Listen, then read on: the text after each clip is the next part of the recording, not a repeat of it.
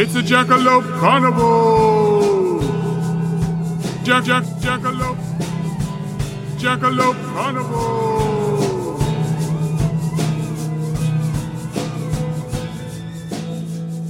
Hi, I'm Becca, Hi, I'm Eric. and you're listening to Season 2, Episode 9 of Jackalope Carnival, a sideshow of stories, a bi weekly podcast where we explore the paranormal, the unusual, and the downright odd. Um, we have something odd for you today. We really do, actually. This is this is actually one of my favorite topics, um, and that's urban legends. We're going to talk about the perhaps maybe the most famous or one of the first urban legends. And uh, do you have a favorite urban legend, Becca? Not really, no, actually. That's an interesting question because I absolutely do not. Like the the cactus with uh, full of spiders, the guy with the Maybe it's hand. eating pop rocks and soda and exploding. Oh right, that was Mike. That was the the the urban legend about Mikey from the the kid from the Life cereal commercials when we were kids. I, I I didn't know, but I just heard that you couldn't eat pop rocks, the Right. candy, and soda, and you'd explode. Turns out Mikey is alive and well, by the way. Uh, but that was an urban legend about him, yes. So, what is an urban legend? There are a couple of dictionary definitions, but they all seem to center around the same couple of factors. An urban legend is a story that is passed around. It is often difficult to trace the origin of the story, although that's pretty much exactly what we're trying to do today with this particular one urban legend. But they're often difficult to track down. They're told as if they are true, although often there aren't details that are verifiable. And the story subject tends to be lurid or strange. That's what most of the dictionary definitions of urban legends say. And in my experience, it's stories that usually start with this didn't happen to me, but a friend of a friend or my uncle's cousin's mother's brother or whatever. Uh, and those stories, I remember when I was younger, especially kind of um, listening with rapt attention about them. I don't know if they aren't as popular as they used to be, or people are getting like a little more savvy about it, or if I just don't hang around with people who talk about urban, urban legends the same way. Yeah, I mean, I, I know that I never ate pop rocks and drank soda or Mentos. I think there was the same thing about Mentos and soda. Now, to be fair, if you drop Mentos into a bottle of diet soda that has NutraSweet, um, it will fizz up quite a bit. so yeah, no, I never did that. Have a little fear of it, I think. Well, you know what you're getting for Christmas this year. pop rocks and soda, yeah. So, kind of the most famous urban legend of all Do you recall? um, is probably the alligators in the New York sewers. Have you ever heard this one before? I mean, I'm I assuming you have. Absolutely. I bet our listeners have too. Um, by the way, just for um, the heck of it, I went ahead and because I did not know what a group of alligators was called or crocodiles, they're called the same thing, or caiman as well. So, do you know what they're called? How about a gharial? Is a group of gharial called the same thing too? Anyway, go ahead. I, I, I don't know. It's a congregation. Can I get an amen? That's right. so, yeah, it's a congregation of alligators or crocodiles. So, they're congregating in our sewers. They are indeed. And so this story has been told and retold as if it's true to the point where actually some folks out there listening might be like, I just assumed there were crocodiles in the sewers of New York. And the answer is actually sometimes there might be, sometimes there might have been, and often there are not. I think that's my final uh, judgment on the matter. Did you come up with something different from your research? Um, I found some very different things. I found why it might be possible. So I actually looked at things a little bit differently. I looked at urban legends that were not urban legends that were actually true. What I had looked up, and, and this was pretty cursory, I'm going to admit that I just, it was a Google search, but basically the Google search says too cold. Right. And also, just the habitat isn't really like alligators' habitat. Now, interestingly enough, the story sometimes is that the alligators are, have mutated, that they're like these albino or pale alligators that have mutated to live in sewers. But there really isn't any evidence for that, it seems. Oh, okay. But I just want to bring up in 2021 in Raleigh, North Carolina, we had a zebra cobra. And it turned out, and this is this didn't happen to me, but it happened to a friend. No, you can Google it. It's in all the newspapers. People were going crazy on Nextdoor, on Reddit, everywhere. In Raleigh, North Carolina, there was a zebra cobra, which is Sounds like a mythical creature in and of itself. it's its habitat is nowhere near. Its natural habitat is a whole nother continent. And what ended up happening and this is where i do get a little fuzzy because there was some debate about this but apparently it got out and it wintered in raleigh north carolina. Now the owner didn't say that it had gotten out because he had many, many other dangerous, uh, venomous animals. And I think he didn't want to alert authorities. But although he had been bitten before by one. Anyway, I digress. What happens is it, it, it did winter. We don't know, they don't know if it wintered in someone's home. But what they do know is come spring, somebody found it on their porch. Yikes. And this thing had been out in the winter. Now, in North Carolina, we don't get terribly cold winters, but apparently, I mean, if you were to talk about, yeah, I saw a zebra cobra, they would say, no way, they couldn't have wintered throughout the winter here in Raleigh. And just to And be clear, like a, ze- a zebra cobra isn't, I'm, uh, in my best imagination right now, has like an actual equine four legged quadruped with the head of a cobra, which would be kind of boss, actually. Well, like a cobra, because it is, it can spit, and that was what people were concerned about. But it's just it's just a cobra with stripes, right? It's not an actual. Yes, it's a it's a striped cobra, but I mean, it's it spits. I mean, apparently, it wasn't particularly, you know, aggressive, and they caught it on us uh, one of those glue traps. That's how they finally Oh. found it. But Ooh, for a couple days, this was like the news in in uh, Raleigh. God bless whatever intern had to unstick the glue trap from said zebra cobra. Yeah. Yeah, I know All how right. that process works, and it's not fun. Um, So, I'm like the worst one where I'm like, okay, Eric, you tell me that that couldn't have happened, but maybe it did. we're we're also we're flipping our usual roles here again. I think. So Yeah. the New York Times did a great little like kind of look back on February 26th of last year, 2020, and a, a writer uh, for the New York Times by the name of Corey Kilgannon did a story about the past stories of alligators in the sewers found in the New York Times, which is one of the papers of record of New York City, of course. And it goes back all the way to, well, he was talking about the metro area, but in 1907, we get the first reports of alligators in New Jersey, not New York. But between 1970 or 1907, excuse me, maybe 1920s and 30s through to the 50s, one of the things that may have been responsible for a lot of reports of alligators is the fact that you could straight up buy alligators like from the back of comic books or from roadside stands down south. And that people would, in fact, buy these animals and keep them, you know, for apparently a very little amount of money. And they would keep them for a little while. And of course, alligators tend to get big. They might be cute when they're first born, when they're first hatched, and they're only a couple of inches long. But eventually, you know, they're going to get to be five, six, seven plus feet long. And at that point, it's really beyond the ability of most people to take care of an animal, predatory reptile that, that is that big. And people did let them go. Now, here's the thing that and you were just saying this too. The climate of New York is not one that is good for alligators. That alligators kept out in the winter of New York are going to die unless there's someplace they can be where it's warmer. So if someone bought a baby alligator and took it home and then it got too big to care for and they set it loose, it would probably only live a couple months to maybe a year before winter came. And that would unfortunately be the end of Mr. Alligator. So I think a lot of the alligators that were caught in the 1920s through the 1950s were probably these pets that were bought either through the mail or on these roadside stands and then released and then they didn't last long. But Eric, what about our manatee? That what about Baltimore's manatee that wasn't supposed to be able to survive the winters in Baltimore? Did it? It, but it didn't survive the winters in Baltimore. It would go back home. That's the thing, right? Is that manatees, you know, Did you not say it Mm. had sort of a torpor one year? They found it and it got too cold for it, but it did live. Yes. And well, poor Chessie kind of got confused that year and didn't get home in time. But his other forays to the north, he's come north and then swam back south before it got cold because he can't handle cold weather. I don't think alligators are that smart or that mobile. Casting aspersions on poor alligators. I I think they're one of those animals whose eyes are literally bigger than their brains.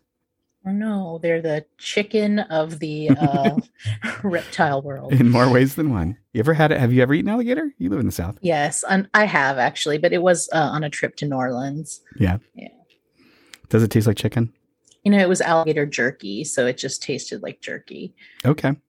So you have an actual story of an alligator or an alligator related story that might explain some of this? Well, so kind of.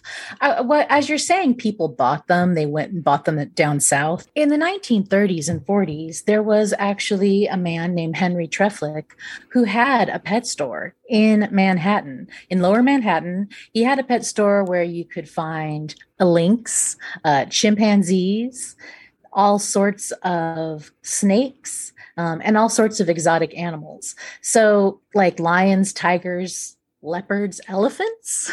Was it called like, you know, what was this guy's name again? His name is Henry Trefflich, and Was I it believe like- it was just his exotic pet store. I was imagining it's called like Henry's Unwise Purchases or something. yeah. Well, you could do this. And a- actually, I was listening on YouTube. There's a video, and it's by a man named Dr. Stanley S. Bass, who's an interesting fellow in and of himself. But the video is called My Start Natural Healing of Animals. And he talks about, and he lived to 100. I think he just died last year. Uh, he talks about going into the pet store in 1936 or 38, I can't remember, but he talks about it and he says, actually, I shouldn't have even given you all the YouTube video to check on because this is an urban legend, so I shouldn't cite any of my sources. right. But Someone once told Yeah. me.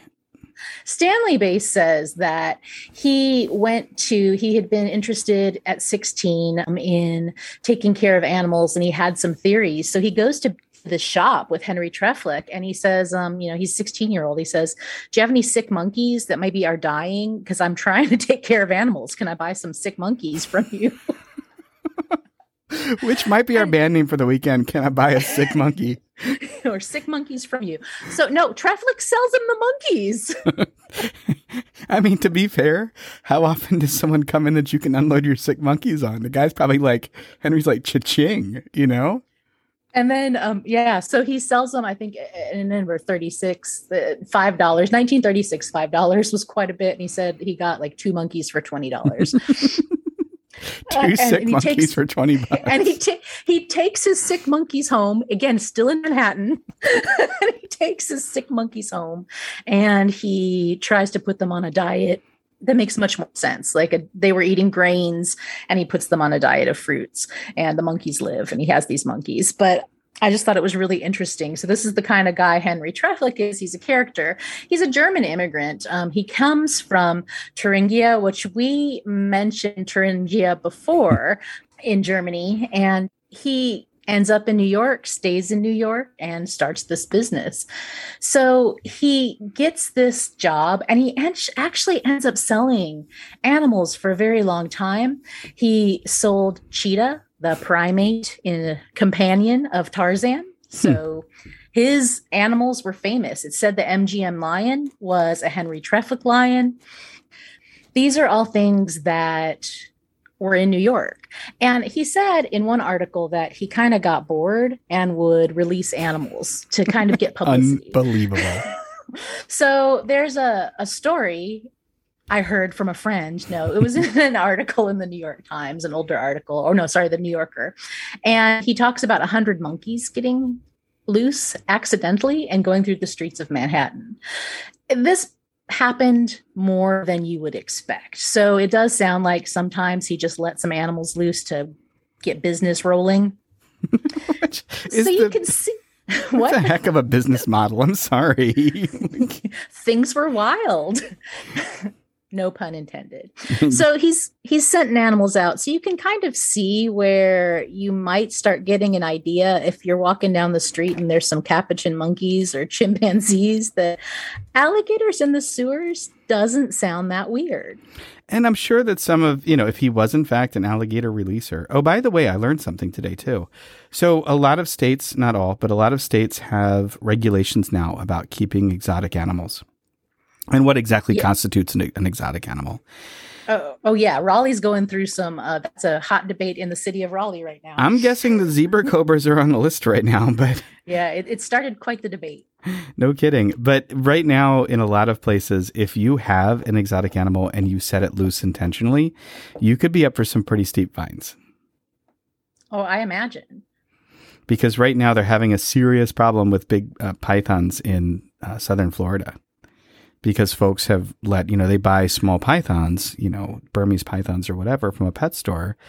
And those those bad boys can get like, you know, eight, nine, ten feet long or more. Well, and that's the thing, right? You're talking about sewer alligators in New York and the winters are too harsh to them. What happens if you let an animal loose in a habitat that actually suits them pretty well?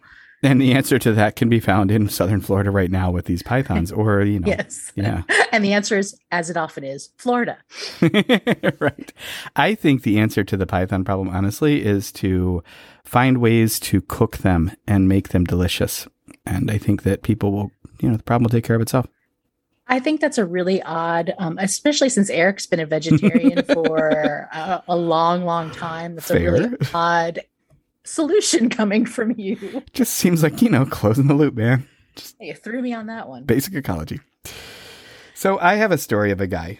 My guy's a little different, although your guy, Henry, the unwise, Henry's unwise animal emporium is really something I wasn't expecting.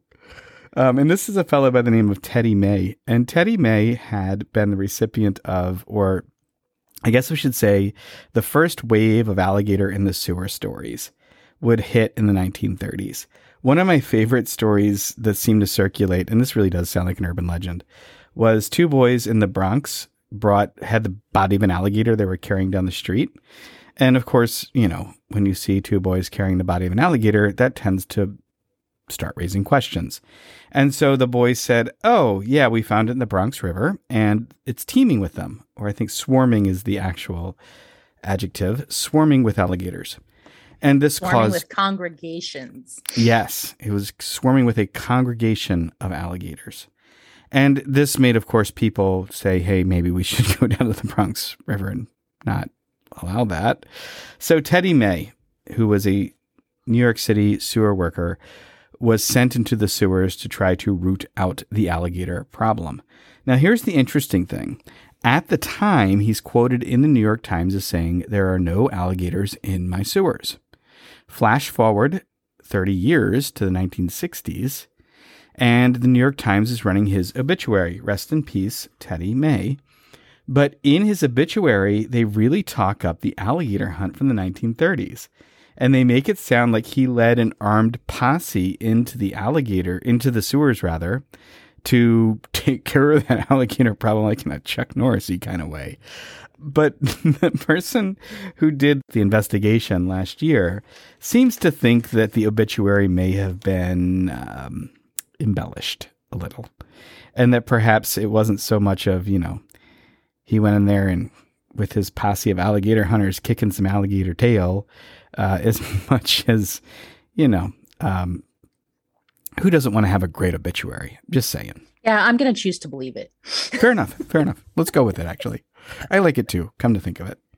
As a matter of fact, I've just in my mind um, imagined Teddy May with Chuck Norris going into the sewers. Well, I think that, yeah, I'm where you heard it first here. That's Eric right. saw, and Eric's friend saw this. Friend of a friend. My cousin's friend said this. Like, and I totally it didn't happen to him. him. Didn't happen to me. Yeah, I believe you. Totally believe this. Can we start our own urban legends? Can we write a few and like kind of just set them loose in the world? Oh, absolutely. I think that's basically all we're doing here. Like a capuchin monkey. Um, I did see, I did see um, once, I did see an exotic animal. I was working as a, a barista and um, I looked out the window and there was this muscle man with a um, kangaroo on a leash. And um, any attention that I was supposed to be paying to customers was absolutely gone. This like really built dude carrying a kangaroo, having a kangaroo on a leash was all I could pay attention to because it was so bizarre. like like the nun with go-go boots. Yeah, and it was, you know, it's not a large town. It was in Colorado, not a large town. So it's just like not something you'd expect to see. Maybe in a city, but not in sort of smaller size city Colorado. So Did you see him more than once or like Oh yeah, he was a regular customer. Like he was known as that muscly kangaroo guy. This kangaroo guy, yeah. But the first time I saw him, it was like something. There was also a man who would walk in wearing a forehead jewel, like a really big guy who would wear this jewel on his forehead, and then he'd have a T-shirt with an animal with a necklace with the matching jewel that kind of lit on the animal's forehead. Was Yeah, he friends with this one up. kangaroo guy? I don't think so. No. Hmm. Anyhow, Anyhow, anyhow, I anyhow. digress. Yes. So I I was looking up things for urban legends and I found something that absolutely sounded like an urban legend but ended up not being. And I'd actually heard of this because last year in 2020 there was an obituary for a tiger called Ming, Ming the tiger. And Ming the tiger had a really interesting story. He was over at an Ohio sanctuary. So he was living in the Ark Animal Sanctuary, Berlin Center, Ohio, and he dies from natural causes. Sorry, 2019, which to me is last year because um, Right, it's probably don't gonna be count. last year for the next five years. I'm I'm not kidding. so for the next five years, 2019 will officially be last year.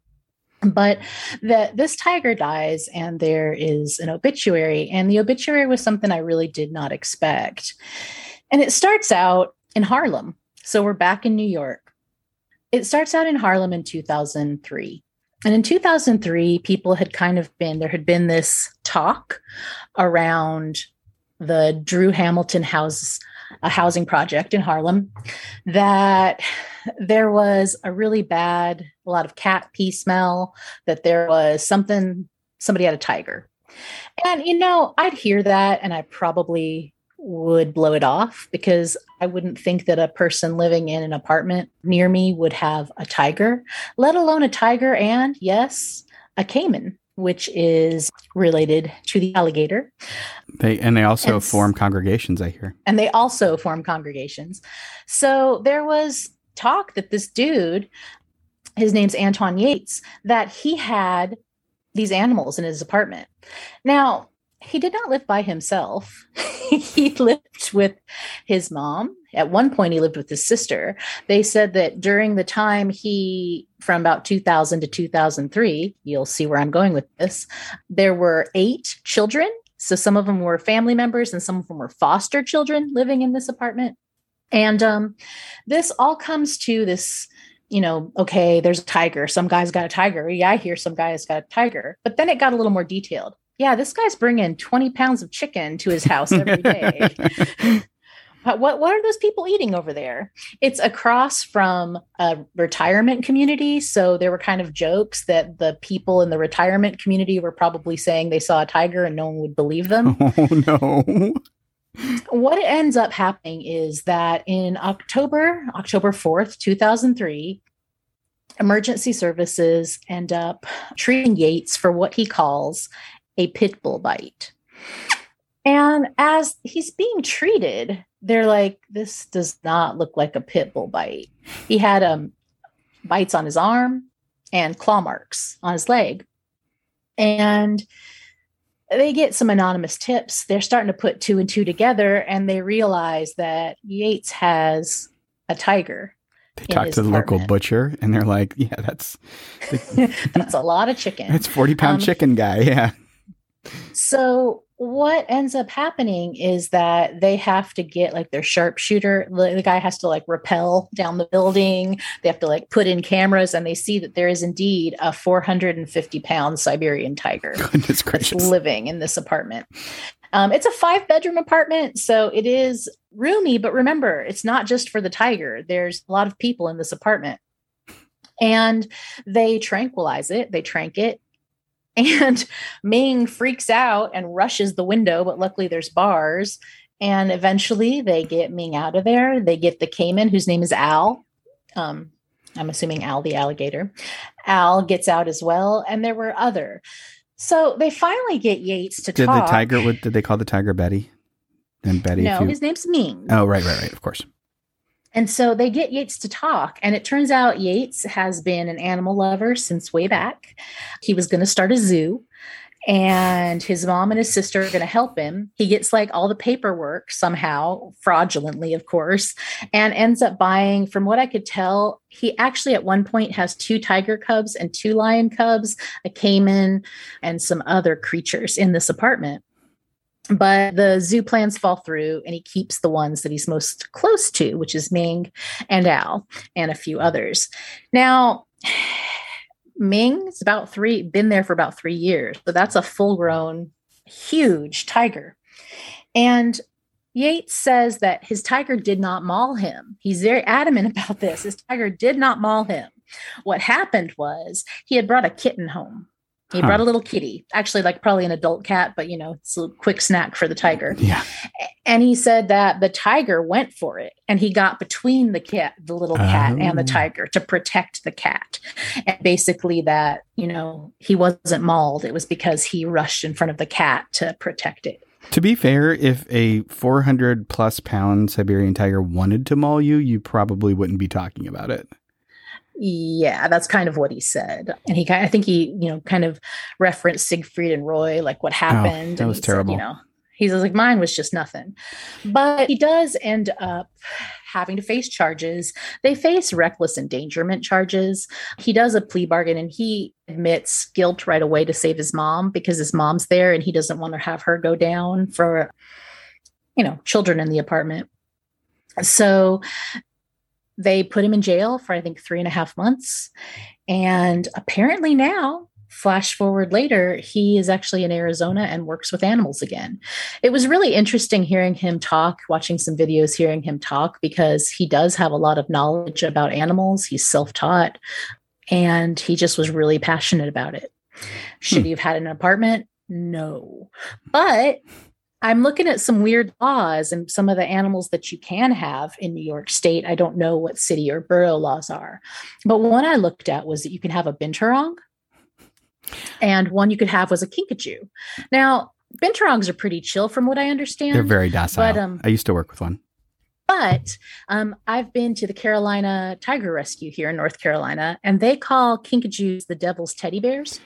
Those are monkey like. I mean, they're in the raccoon family, but those are have monkey a- like in their temperament. yeah, they have prehensile tails, Right. and they say that they go for the eyes. I got stories, man. Yeah, and so they um yeah, they're not they're cute, but you don't probably want to have one in your house, but that's legal. You can if you want. If you want your eyeballs eaten out, they'll let you. So, I just thought it was really interesting. It leads to a lot of questions about safety, about what kind of animals you can have and where maybe some of these urban legends are coming from. That's why I'm like, maybe there are some truth to it. Maybe there are sewer alligators.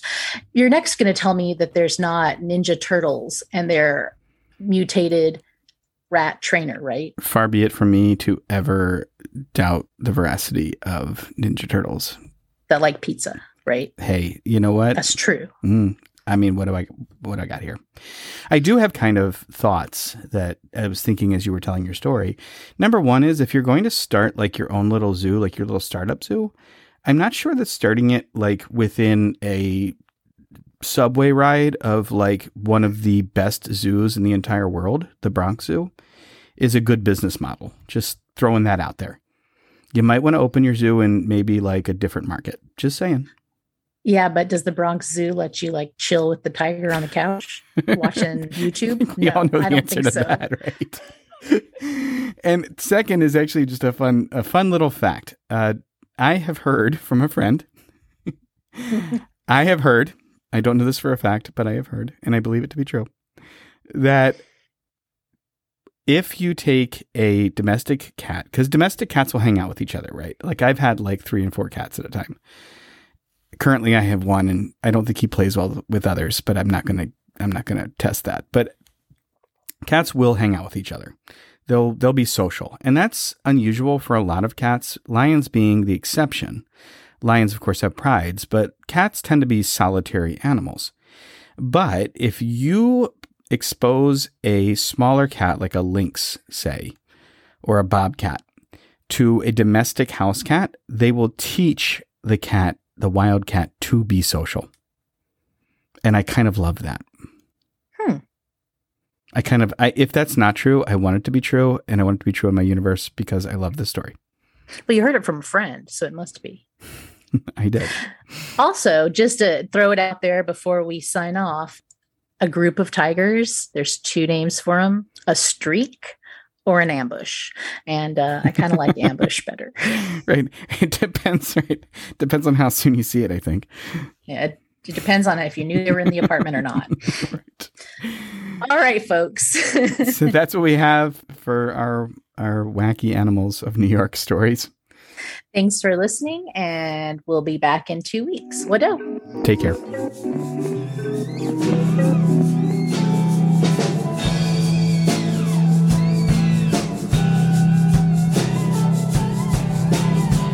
Jackalope Carnival!